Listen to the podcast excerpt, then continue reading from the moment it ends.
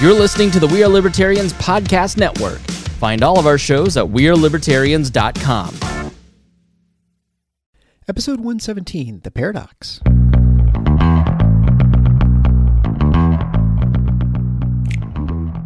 Welcome to The Paradox with your attending, Dr. Eric Larson. He is a practicing anesthesiologist and clinical assistant professor at Michigan State University College of Human Medicine. Listen in as he takes you behind the scenes of what practicing medicine in today's ever changing world is like with another doctor. The Paradox is a fun and accidentally informative show for physicians, patients, or anyone who has ever found themselves in a waiting room.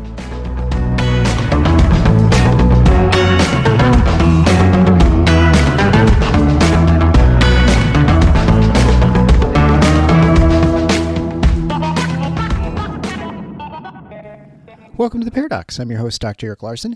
Thank you for joining me as we explore the U.S. medical system in a fun and informative format through expert analysis. Today's expert is Dr. Rick Rosenfield. He is the CMO and founder of Pearl Precision Surgery and the Pearl Surgery Center, based in Portland, Oregon. We had a great discussion, which I'm sure you're going to really enjoy. Uh, Dr. Rosenfield talks about how he sort of flunked out of corporate medicine at Kaiser Permanente and then fell into an entrepreneurship venture where he started doing laparoscopic hysterectomies as an outpatient procedure, something that very few, if any, had been doing at that time. And since then, he's pretty much been a disruptive innovator in the space, helping employers and their employees find solutions for surgery not only in Portland, Oregon, but all over the country.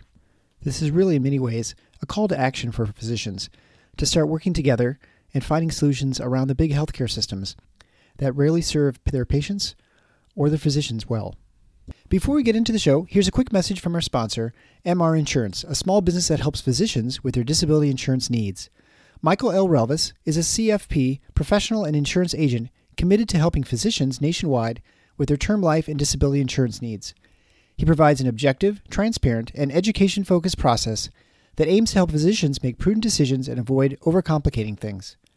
He exclusively offers own occupation disability insurance policies for residents, fellows, and attending physicians. We really like Michael and know he's got your best interests at heart when it comes to disability insurance. We know he'd be happy to help you with whatever your needs are. You can find Michael at drpodcastnetwork.com slash mrinsurance or contact him at 1-800-817-4522. As always, you can go to theparadox.com slash 117 for show notes to today's episode. There you can find links to articles we discuss and former episodes that relate to today's show. You can also find contact information for Dr. Rosenfield. He'd be thrilled to talk to you if you're a physician or someone else who's interested in starting a venture related to surgical services in surgery centers, or certainly to collaborate with him at Pearl Precision Surgery. Finally, thanks so much for listening to the show. And if you like it, make sure you subscribe in the subscribe button on your favorite podcast player. But make sure you pause the show right now and leave a written review of the show, preferably five star. But it helps others know what the show's about and what you like about it. And this helps people discern whether they want to listen to the show or not. But without further ado, Dr. Richard Rosenfield in Birthing a Business Through Hysterectomies. Enjoy. Well, hey there, I'm here with my new friend, Dr. Rick Rosenfield, who is an OBGYN out in Portland, Oregon. Uh, Rick is the co founder and CMO of Pearl Precision Surgery. He also has a role in Pearl's Women's Center and the Pearl Surgery Center. We're definitely finding a theme there with the pearls. Dr. Rosenfield, thanks so much for joining the Paradox. Oh, thanks so much. It's great to be on. Yeah, Pearl refers to the Pearl District, which is a part of downtown Portland. So it makes a little bit more sense for people that are familiar with uh, with Portland itself. And it's just a little area where we started our, our practice and kind of thought that Pearl worked well. So we decided to keep using it with some of our other endeavors. It always made me think of like little old ladies. You know, they're always wearing their pearls, clutching their pearls and stuff. So it's good that there's it's more to the region. The, the the backstory was it was this warehouse district and and it was this little gem, you know, that nobody had really known about, and then it kind of grew into a little bit of an art district, and then uh, became retail. I actually opened up one of the first medical facilities in that particular area back in 2005. But that's that's the story of of why the Pearl is the Pearl. Great. Well, I brought you on because I'm real interested in a lot of what you're doing. We always talk about disruptive, innovative things here in the U.S. healthcare system, and I'd say you're doing something different and can oftentimes focus on national, you know, laws being passed or state laws. But frankly, the, where the all the action really happens is is people who are finding ways around to solve problems that people have today. And it's generally not through the leg- legislative action. That's obviously an important aspect of things, but it's one where it's probably harder eh, to get exactly what you want. That's eh, and doesn't actually usually achieve what people want most of the time. But we can do things that actually get people the product and the services they want, the way they want it, how they want it, and for the cost they want.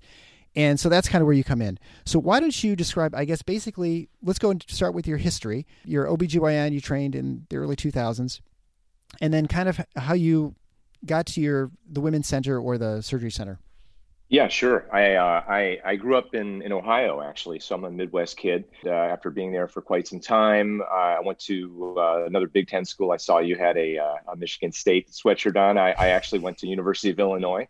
And okay. then I was back in my hometown, Cincinnati, for med school. Uh, right around that time, I decided it was time to, to move out west. I spent a couple of years in New Mexico, in Albuquerque, my first couple of years of residency. And then I had an opportunity to move to California and, and focus my training at Stanford, and I jumped on it. So I came out of Stanford as a general OBGYN in 2000 and I moved to Portland at that point in time. I was being heavily recruited by Kaiser Permanente, and I took a job there as a general OBGYN.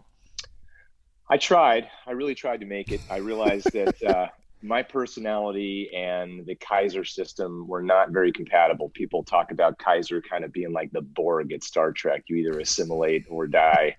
So after trying to make it work for a few years in the Kaiser system, I decided that it was time to go.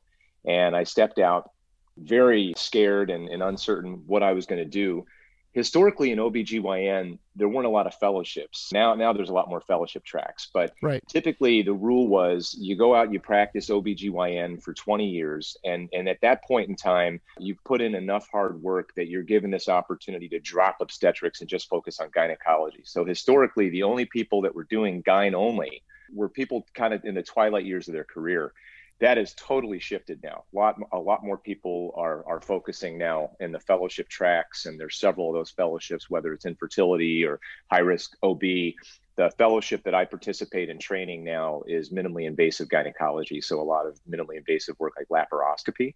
There's also female pelvic reconstruction surgery, which is Urogyne, which we do a fair bit of that as well, and then and then the oncology folks.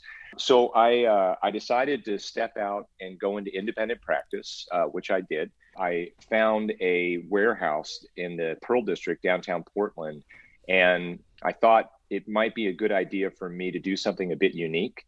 Uh, this is my first foray into kind of doing something a little bit disruptive.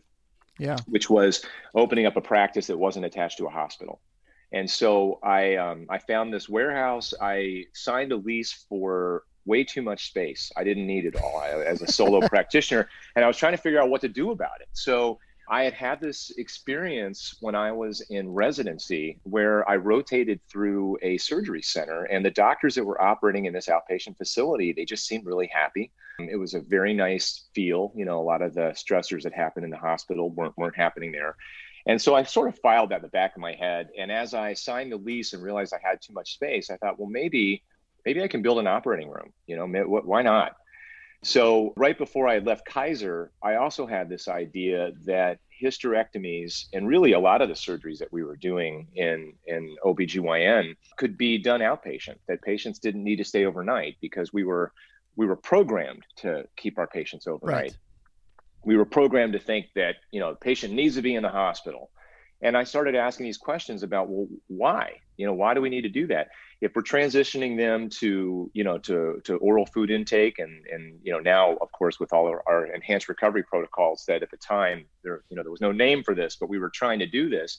We were trying to fast track patients to discharge. And I thought that this, you know, could be done simply following the, you know, the general surgeons and what they had done with gallbladder surgery. You know, it used to right. be open, they went to laparoscopic, and then the patient started going home why can't we do that with gynecology patients? So proof of concept really was while I was at Kaiser, you know, trying to get these patients home the same day, and and I had a lot of success with that. Although the you know a lot of pushback from uh, from mostly from the the recovery room, you know, the nursing staff thinking that this was crazy. Yeah. Uh, but we realized that we could that we could do it, and uh, you know, it was one of those things where I'm like, you know, this is a post-op order that says discharge the patient. This is not a suggestion box, you know. so, so we started proving success, and then you know, parallel to that, I I, I left Kaiser, I opened up this office and I brought in some consultants, you know, that were in the surgery center space, and they said, "Yeah, you can't you can't build a surgery center here." And I said, "Well, well, why not?" No one could give me an answer. So, being the kind of crazy fool that I am, I started uh, researching how do you build a surgery center you know going down all these rabbit holes about you know architecture and building codes and anesthesia and it turns out I could build a surgery center there. Uh, it was just a painful experience, and nobody wanted to get behind it because my my business model was completely unproven. But fast forward six eight months, and I built a operating room, and I had no idea at that point whether we were going to get certification from the state. They they would not pre-certify the plans. They just right. gave us. They said this is what you can do. And if you're successful with it, we will come in as the Department of Health and we'll get you a license and then you can try to get your Medicare certification. So we went through this process and, you know, fast forward a few months and I'm doing my first laparoscopic outpatient hysterectomy. And then I realized that everything that I was doing was publishable because nobody in the country was doing this stuff.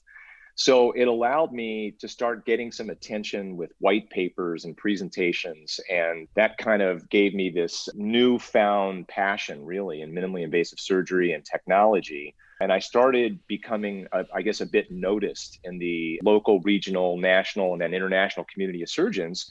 And I started getting invited to talk about, you know, outpatient surgery, and and we we started amassing a case series and it just built over the years and been very exciting because I've had many physicians come up to me over my last, you know, 18, 20 years of surgery.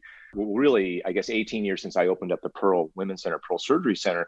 And people come up to me and they say, you know, you've had a significant impact on my career. I'm like, what are you talking about? You know, they said, well, I read a paper or I listened to a lecture and, and or I, I saw you give a talk at a national conference. And, and after that, we decided to start sending our patients home the same day after these higher acuity gynecologic procedures. And, you know, they're like, it changed my life because they don't have to go round. They, they get to spend more time with their families or right. whatever it might be. And then, you know, from the patient's perspective, they're going home. And then it really, really parlayed into the economic side of things. And that's where it gets really exciting, right? Is that you mentioned this whole thing about legislation, but I would actually say as a counterpoint that the Affordable Care Act, which was the single biggest piece of healthcare legislation, you know, since Medicare in the mid 60s, right? This is a huge yeah. deal. People don't realize that it rolled out over a decade. And then with, you know, when Trump was in office, nobody was really sure what was going to happen. There were all these threats that we were going to change healthcare. And now that Biden's back in, you know, we're like, okay, the Affordable Care Act is going to stick around for a while.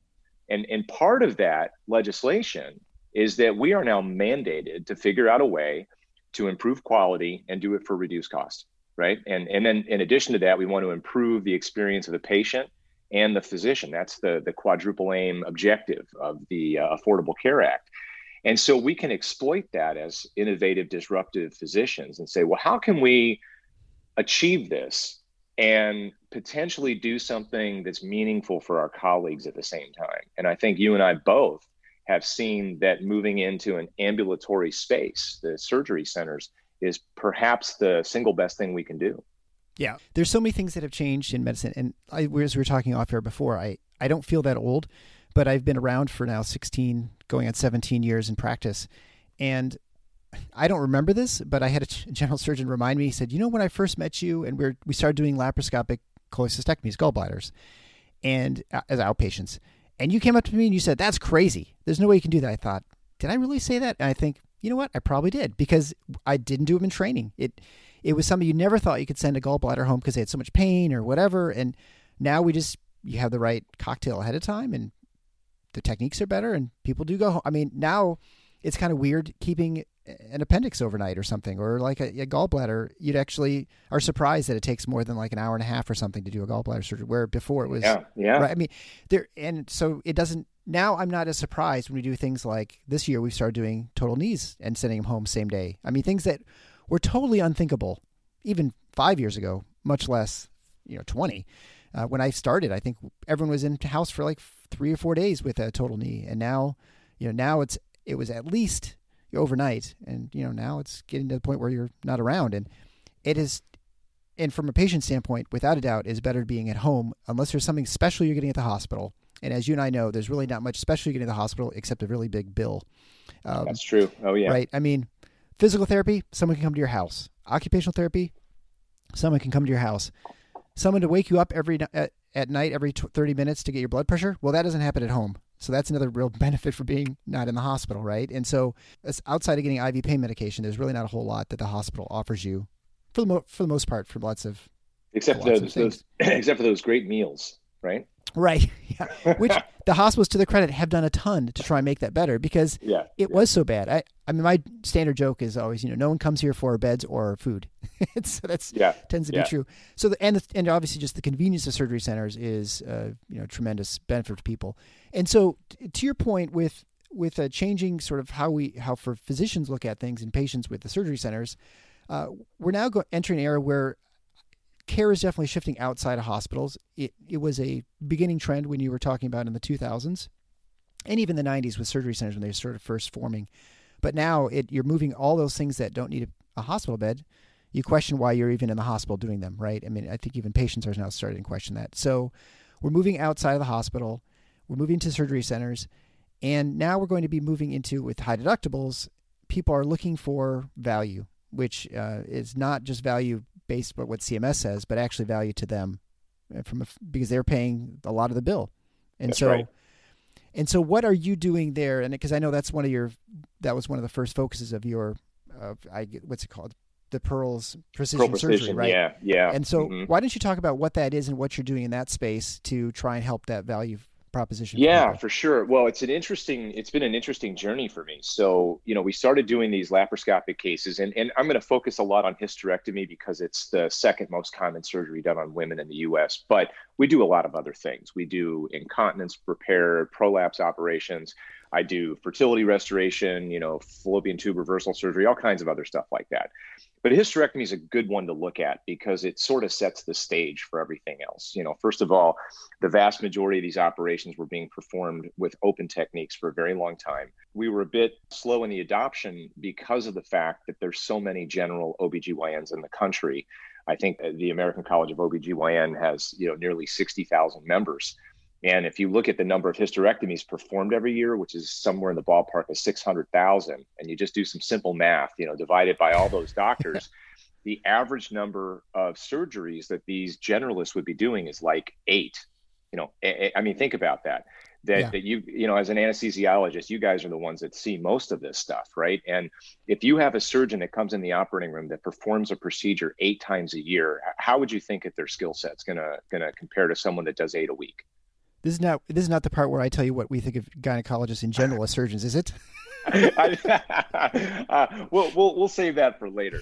Um, but you know what I think it goes to show, and and we've seen this with NSQIPs and all these other you know endeavors, is that if you do something more frequently, you become more proficient at it. Sure. And so we realized that that was the case, and we started doing these hysterectomies. And interestingly, because of the fact that we were in the ambulatory center, we we could do cash pay cases for less money than the hospital. And for a brief period of time, there was a big spike in the medical tourism community. I think you were probably, you know, seeing this uh, back in the early 2000s where Yeah. people were going outside the country for plastic surgery or dental work, you know. And then what happened is some centers of excellence said, "Hey, we might be able to do the same sort of thing." And and the most famous one that you and I were speaking about before this podcast got started was the Oklahoma Surgery Center. They were the first center in the country to transparently publish prices you know and this was a huge deal to be able to say hey you can come to this center and have a inguinal hernia repair for you know x amount of dollars and that they could also show quality behind that and so that was a big i'd say facilitator in this particular space and nobody was doing any high volume GYN surgery back when we got started uh, in the surgery center. There was one location in uh, in Atlanta, another one in Dallas, where people were putting out some papers, and we got a, a bit of attention. And w- we got called by a group that was based out of Chicago at the time, and they were one of the early companies that were getting in front of large corporations and trying to find uh, more cost effective solutions for their employees. So there's something called an ERISA self self funded plan, and and most companies that have at least say 500 employees, at some point somebody knocks on their door and says, "Hey, you know." You guys are doing this traditional insurance thing, but there may be a more cost effective and higher quality solution for your employees. And I think you've done shows on like direct primary care. Yeah this is just a different way about it where they'll come in and, and say there might be a way that we can help you find more cost effective solutions excuse me for your employees that need surgery. And so we were introduced to a company that was doing surgical benefits management for target. Target was their first big client. And they did a trial in the southeastern united states i believe. And after a year target was like this is great. We're saving money. Our, our employees are happy what else can we do? And we started getting some of these patients, not necessarily from Target, but from other companies as well, that were encouraged to come to our location out in Portland. And we started mm-hmm. performing surgery. A lot of these patients were flying out. And we this was kind of cool because we proved that patients could travel for surgery and that it wasn't a big risk. So the program started, it was a really, we were just almost doing cash pay rates. I had enough information after trying to get contracts with some of the big payers, you know, that I was forced to do surgery at the hospital and then do surgery at our surgery center to be able to show Blue Cross the difference, you know, yeah. like, hey, here's the EOB from the hospital and here's how much we can do this for. It's going to be a 30% savings. So we learned a lot. I learned a lot about this stuff and I was able to figure out what a competitive price model would look like. And could we take that model and basically say, we're going to take the surgeon's fee, the assistant fee, pathology, anesthesia, and we're going to create a global episode, which has now become the term, you know, bundled, and essentially push that out there and say you can purchase a hysterectomy with our facility in Portland at a particular price point. That was the beginning of what is now Pearl Precision Surgery. So we started doing this for a while. And um, after a couple of years, I was contacted by one of the executives of the surgical benefits company. And they said, you know, Rick, something's happening in Portland. We don't quite understand it, but the feedback we're getting from patients is different than our other locations. They had maybe two or three places that they were sending patients for gynecology care, but something was happening in Portland. And I think really what it was is we decided to make it feel like a Nordstrom's experience for our patients. You know, you would walk into a beautiful office, there'd be somebody sitting behind, you know, more of a concierge desk as opposed to the traditional clipboard window type of deal. We would know their name, we would treat them with respect and dignity, and it was kind of a boutique experience but then there was also the surgical approach and you know a variety of things that we were doing in the operating room judicious judicious use of local anesthesia you know preemptive use of antiemetics things that have have now become standard. They weren't right. standard. Now they are. You know even total iv anesthetic you know really just like running propofol mostly and staying away from inhaled gases can really reduce post-op nausea. We started learning all these things and the reason we learned them is because we didn't have the ability to admit patients overnight. It just wasn't an option. Right. Right. So yeah. when it's not an option, you become pretty good at embracing the reality of your, you know, of your of your current protocols. And so we got called and one of the folks said, listen, for every patient we're sending to Portland and they're having a great experience, we've got two or three that don't want to travel to the Pacific Northwest. Do you know anybody else that does what you do?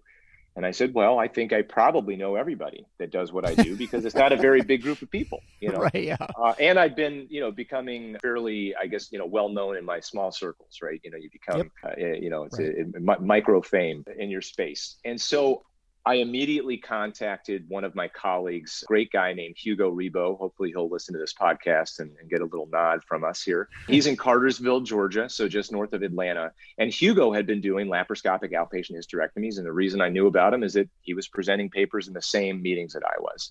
And then there was another guy down in Dallas, part of Texas Health, and they they had a really nice series of outpatient hysterectomies as well.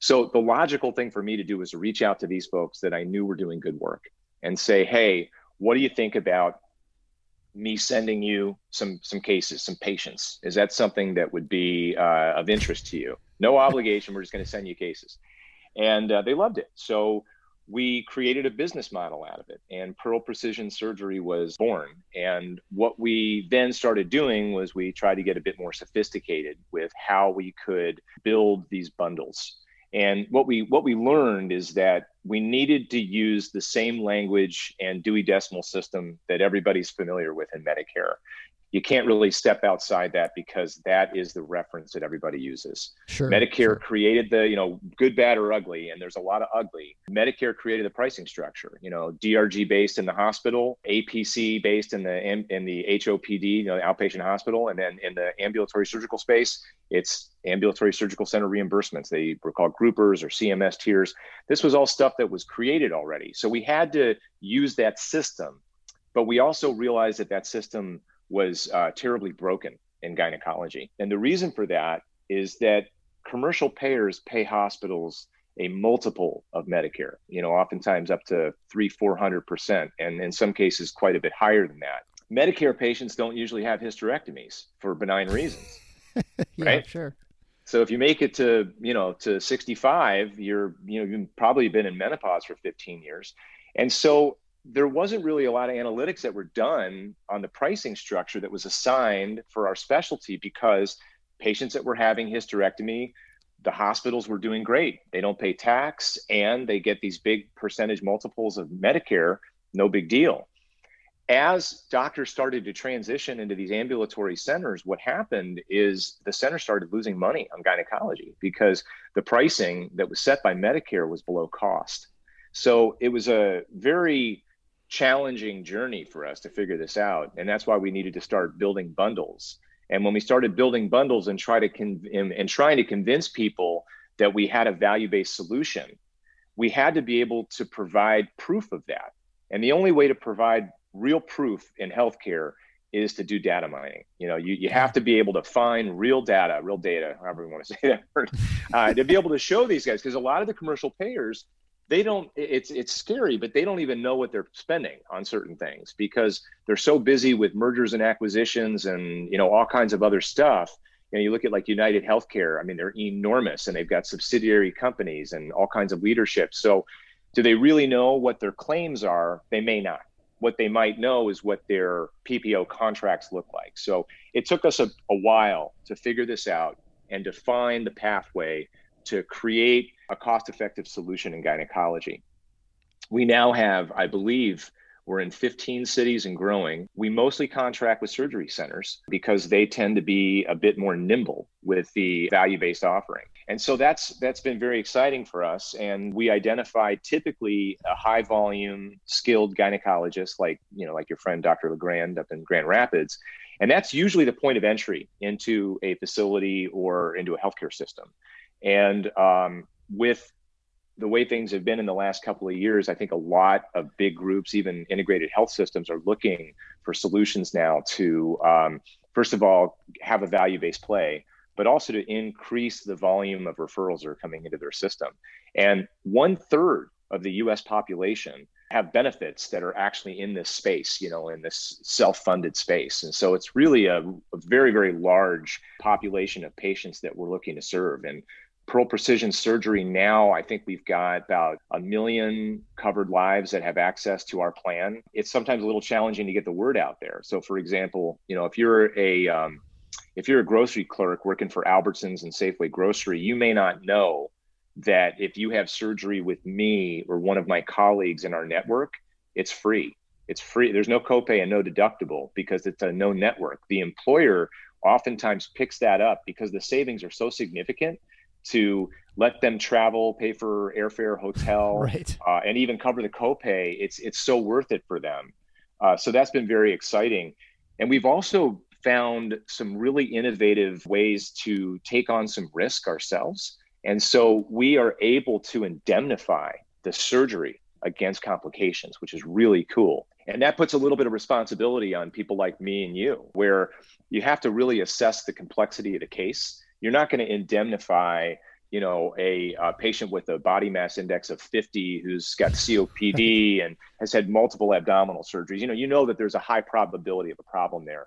But if you have a low risk 42 year old patient with heavy menstrual cycles who's having a hysterectomy and you know that this is a pretty low risk case what we can do is we can essentially put a warranty on the surgery because it's very seldom that that warranty is going to get called just like on a car. Yeah so it's sure. not very expensive You know, the warranty is inexpensive, and it's these you know these situations that happen every once in a while.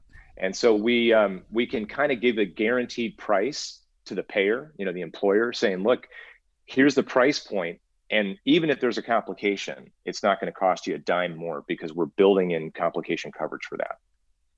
And that's something you just buy insurance for that as a as a system or whatever through the market, right? The yeah, that's that's right. There, yeah, there's uh, right. there's a couple of different companies that do this. The one that we found a relationship with is a group called Leavitt Risk Partners, based out of Utah. But there's a, a brilliant guy named Reggie Schindler who created a company called Bliss Insurance, B L I S, and and they became part of Leavitt after several years.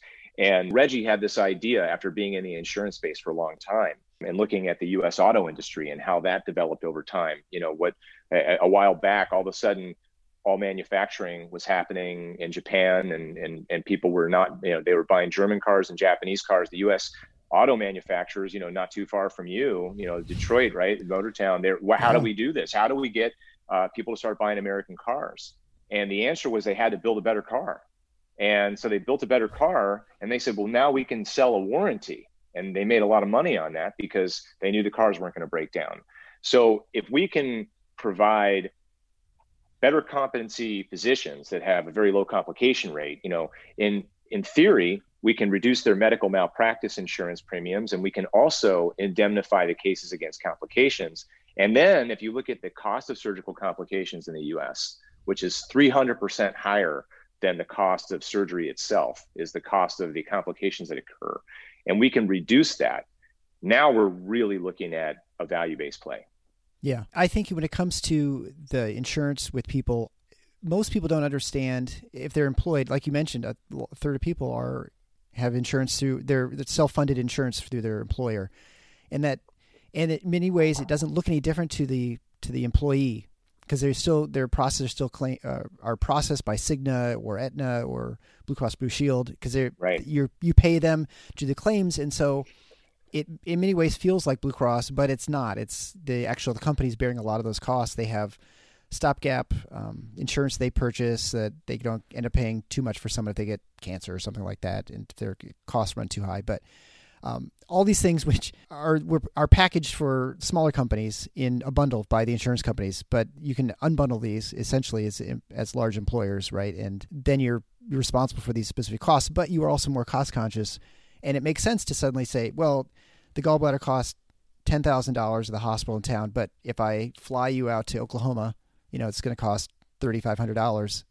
I'll I'll fly you first class there and back for you and right. your spouse, right? And a hotel, yep. and I save $2,500 or $3,000 or whatever, and it makes sense for me as a company to do those sorts of things. And so, which I don't know, I guess it's really kind of neat, but maybe it's also kind of depressing that it's that expensive and crazy high costs in your, your locality. But, yeah, but those yeah. things will work themselves out, right? I mean, I think right. the market will, when there's enough market pressure, you'll force players to either dissolve or they'll have to, or they'll have to adapt and, you know, to the situation. Right. Well, and that's the thing that's been so interesting. You know, you look at the, you know, being in private practice and, you know, being on the other side of the table for many, many years from these integrated health systems and, and even, you know, the payers and, and everybody that, that, that physicians historically have loved to hate, you know.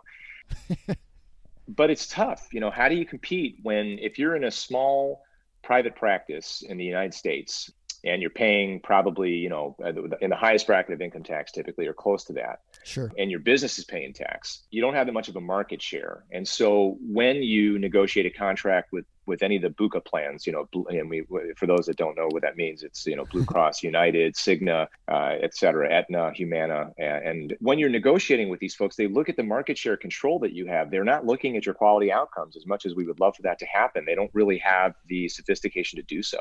So in the Portland market, for example, if I worked at the largest group in town, I would get 30% more money in my professional work doing exactly what I'm doing right now.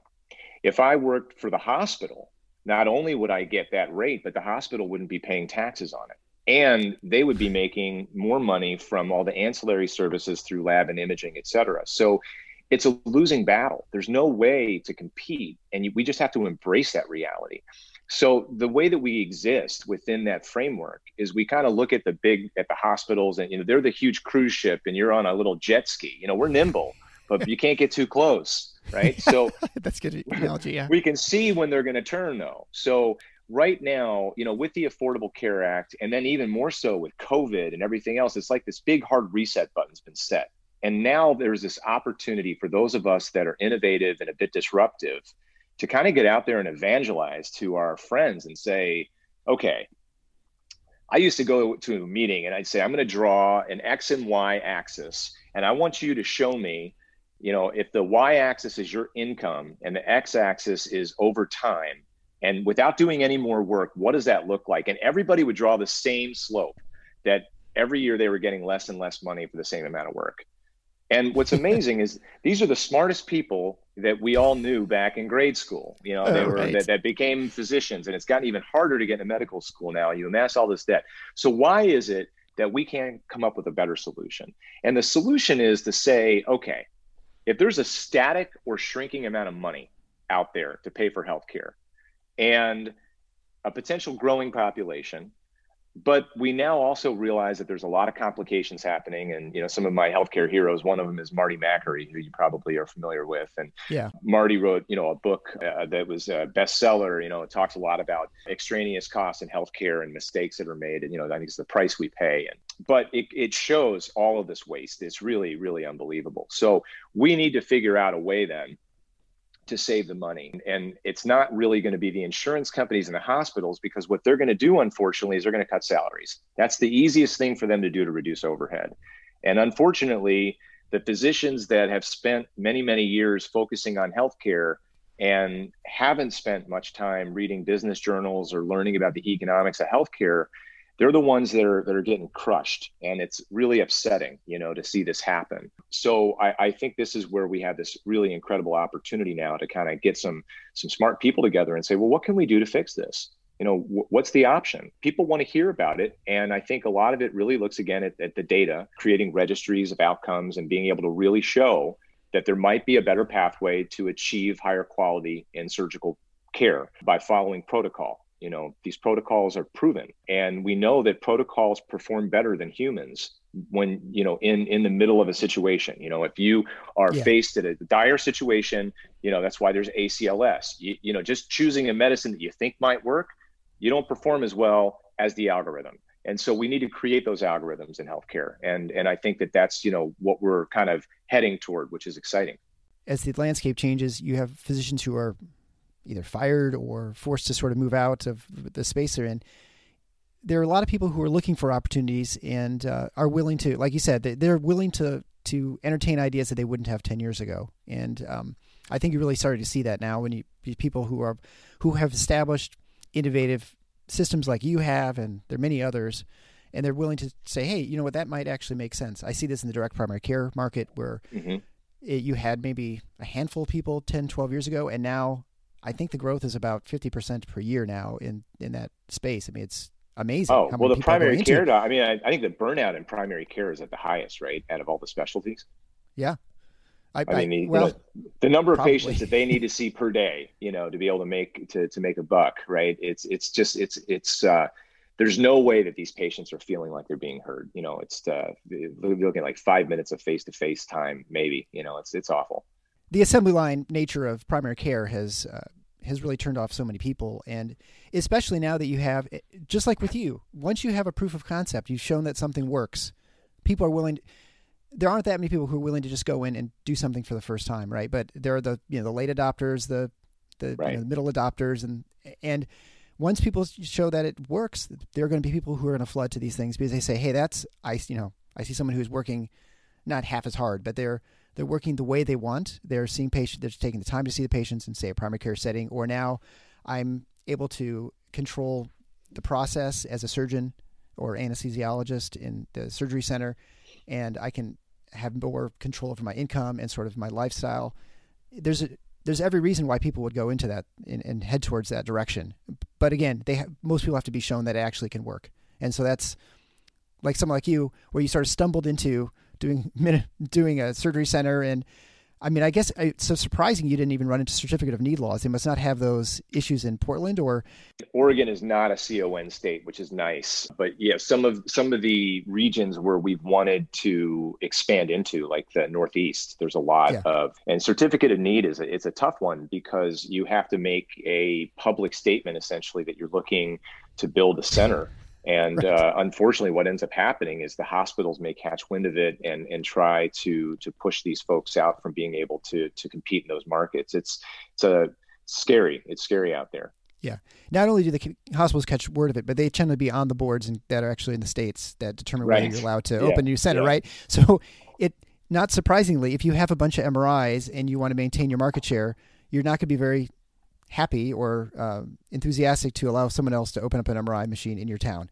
And the patchwork of CON, I think it was the 1970s where it was where it was decided the federal government said everyone has to have certificate of need laws in all the country, and then at some point, and I don't know if it was in the 80s, I can't remember. Um, this previous episode of mine, I'll have to try and link to it here, but they got rid of these laws. They said the states, it's up to you to get rid of the laws as you want because it turns out it actually didn't save money. They thought by limiting options, it would save money which only a centralized government could think that, that right. could possibly be be helpful to remove competition. Um, but anyway, but the states, because of vested interests, you know, they've removed them at various paces, and and so it's you know, Indiana, you can open a surgery center, but you maybe can't open an MRI. In Michigan, you can op- have an MRI, but you can't have a surgery center, or some, vice versa. Actually, I don't think yeah. Michigan have either of those. Uh, but like you know, hospital beds and all sorts of things, anything you'd imagine, there there are lots of restrictions but it just depends on the state you're in. So that's well, that's, that's the, the, thing. I think challenge. a lot of a lot of a lot of your listeners probably don't recognize because I and, and, very few of our colleagues do that. This is state by state. You know, yeah, it, it's really uh, it's an unfortunate reality for a lot of folks. Yeah, it makes it it makes it challenging, especially when you want to expand to other places, right? I mean, it's for a consulting service like you you've got. That's probably you're not really bound much by um, you know state borders outside of if you want to try and actually establish centers or you know relationships. If you have had an insurance product, obviously it'd be various insurance boards in the different various right. states. I mean, it's it is the advantage of having a federal system in the sense that you can experiment and have certain states where things work, and then you can show other states. It is a disadvantage that if it does work, you can't just suddenly adopt it everywhere because because the states have their own adoption uh, rates for right. whatever the things are. Uh, and so the natural next question is for your for this precision surgery you're developing these bundle payments in sort of a way of uh, contracting with large employers and especially ones who are nationwide and directing people to the to the centers that have provide high value surgeries are you moving outside of women's health at some point? Because it seems like it'd be a logical extension to say well we've shown a proof of concept again with hysterectomies with your gynecologic things like incontinence surgeries. Boy could we do the same thing for gallbladders or hernias or you know ENT, you know, sinus surgery. Oh, there are all sorts of different things that you do. Yeah, yeah, no, that's a it was a it's a great setup for the for the answer because uh, the, the, answer is yes, absolutely so. Um, as a matter of fact, uh, what we decided to do once we started realizing that there was some traction and we had kind of proved the scalability, we, we realized that we needed to automate a fair bit. So we've been working with um, with Salesforce to create a, a customized HIPAA compliant portal where we can manage hundreds of, of patients at a time, uh, even thousands if we needed to. When a referral comes in through one of these self-insured companies, or, or anyone really, but right now that's the main focus of our of where we're at. But one of our clients actually has a federal plan, so there's there's a lot of really exciting stuff happening in this space. The records can be deposited through this Salesforce backed software you know essentially where sure if I was going to send a case to Dr. LeGrand in Grand Rapids, he would log into the portal and be able to review the records and accept or deny the case. The patient would be able to log into the portal and see that the case has been accepted and where they're going to be going and kind of follow the whole thing all the way through to the bundled payment, you know, where the financial uh, transaction can occur between the employer, between our company, and then we distribute the, the payments to everybody naturally what happened after we got started is some of the the care coordinators at these companies are like wow we really enjoy working with these guys because you know we pick up the phone and we talk to them. And we, we also review the cases naturally. You know what's going to happen is if the case comes into our network i'm going to be reviewing it or one of my colleagues is going to be reviewing it. And, and oftentimes eh, unfortunately in gynecology more than we would like we review the case and we realize that either in some cases the patient doesn't need surgery which is a you know that's the the most cost effective surgery is the surgery that does not occur, one of my good friends says. So if we can prevent the surgery, that's great. sometimes we need to pivot on what the case is. You know, oftentimes a patient may have, you know, uterovaginal prolapse and their generalist thinks that the solution for that is removing the uterus when that is just really removing the presenting part of prolapse. You have to do some reconstructive surgery there. So we review the case, we decide what's going to happen, and then and we kind of decide where that's going to where, where the patient's going to go. What's happened is sometimes these care coordinators they have a female patient and they think it's a gynecologic problem, but it's actually a breast case. And so right. it allowed us to find colleagues and oftentimes you know, my colleagues that are really smart, that do great work in gynecology, they tend to hang out with surgeons that do great work in other specialties. And so we had originally started servicing some breast reconstructive cases, breast reductions. We got some inquiries for general surgery, so that was a natural progression for us, uh, gallbladders and hernias. We just uh, did our first couple of ortho cases came through our our, uh, our network. We've had a couple of colorectal cases, and one of our most exciting programs is actually a comprehensive breast program in Houston. There is an incredible plastic surgeon based down in Houston named Sean Boutros, and Sean built a magnificent surgery center. They have a convalescent stay unit there. And he does microscopic DIEP flaps. So, you know, microsurgery for breast reconstruction. Yeah. And for women that have had like a tummy tuck, you know, they, they've already sacrificed some of the superficial vessels, so they can't do like a tram flap reconstruction. The data that they provided in Houston was that they could get what used to be a seven day hospitalization then was published at five days and then three days, that they could get this down to 24 to 48 hours. They need to stay for a while, apparently, because there can be some microvascular issues that you know manifest soon, and if, and that sure. would be an emergency. But truly unbelievable that his facility and as a surgeon, they were able to decrease the necessary stay, I believe, by 48 hours compared to Mayo Clinic. And, you know, of course, we all know that Mayo is one of the most innovative and, and successful groups in the country when it comes to doing really amazing stuff. But no one would have thought that this small group down in Houston would be able to do something so meaningful. You know, being able to bring that program into our network was fantastic. We also have a relationship with a national group of bariatric surgeons that had created a, a network as well. And we figured, you know, if enough of us surgeons can get together and align on this, we can then have more say and more you know power in the market space rather than competing with each other. We should really yeah. be competing with the folks that have been making our lives a little bit more challenging. And and i think that's where it really you know formats like this are wonderful. You can get some doctors to listen and say oh wait we don't need to be competing with each other as much. Maybe we can unify uh, kind of get behind this idea of um, looking at what does quality really mean? You know, how can we truly save money? Because it's funny that you interview doctors and they think that, oh, as much as it's important in the operating room if the scrub tech opens a disposable piece of equipment, you know, like, oh, that was possibly a wasted $200. You really got to look at the room and say, do we need to be in this room? You know, could we be yeah. in, in a different room that doesn't have to absorb the overhead cost of the emergency room and the trauma and all those sorts of things. Yeah, well, and you know, to that point, there's you're starting to see from an anesthesia standpoint, you're starting to see mobile anesthesia units where you're actually going to physicians' offices and staying out of the even the surgery centers, right? Because right, you can do right. procedures where you do you need a sterile operating room to do certain lots of procedures? You're like, not really. We just need some sedation mm-hmm. for 15 minutes, and it sure the throughput would sure be a lot simpler in this yeah. this location versus something else. So I mean, I think you're definitely seeing all kinds of different changes, and that's really exciting. This is um, pretty neat stuff. Where's a good place for people to to follow you, or if they want to get a hold of you and say, "Hey, I've got you know, I want to be part of this network or want to oh yeah yeah. Well uh, i'd say linkedin's great under richard richard rosenfield. I you know building a really great network of people. And and, and just in within my network on linkedin are a lot of folks that are in this healthcare space and direct primary care things like that. So there's a lot of really good connections there. Um, emailing me directly uh, and uh, maybe we can i don't know how we would do a link. I, I guess if there's I, a I digital version of this. Yeah so it, my, yeah. my email address we can put on there for sure. We can talk about that. That's probably the easiest way to reach me is just to email me. I'm kind of glued to my smartphone most of the time. And then uh, social media is great. Uh, pearl precision surgery has a website which is just pearlprecisionsurgery.com and uh, and then my email would be r rosenfield at Pearl Precision Surgery, and, and I'm happy to take inquiries or, or, talk to folks about this network. And it's very exciting. You know, we, we love doing this, and uh, you can probably tell I get pretty excited and animated about it. You know, it'll be very interesting to see how this develops over the next two to three years. Yeah, absolutely. Well, hey, thanks so much, Dr. Rosenfield, for being on the show.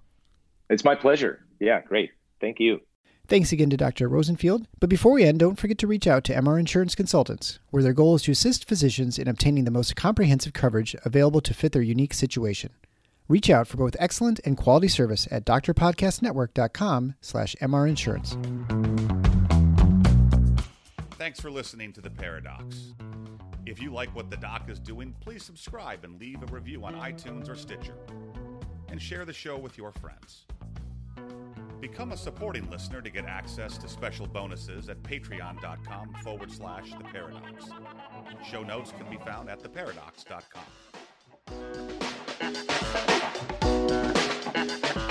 Yeah.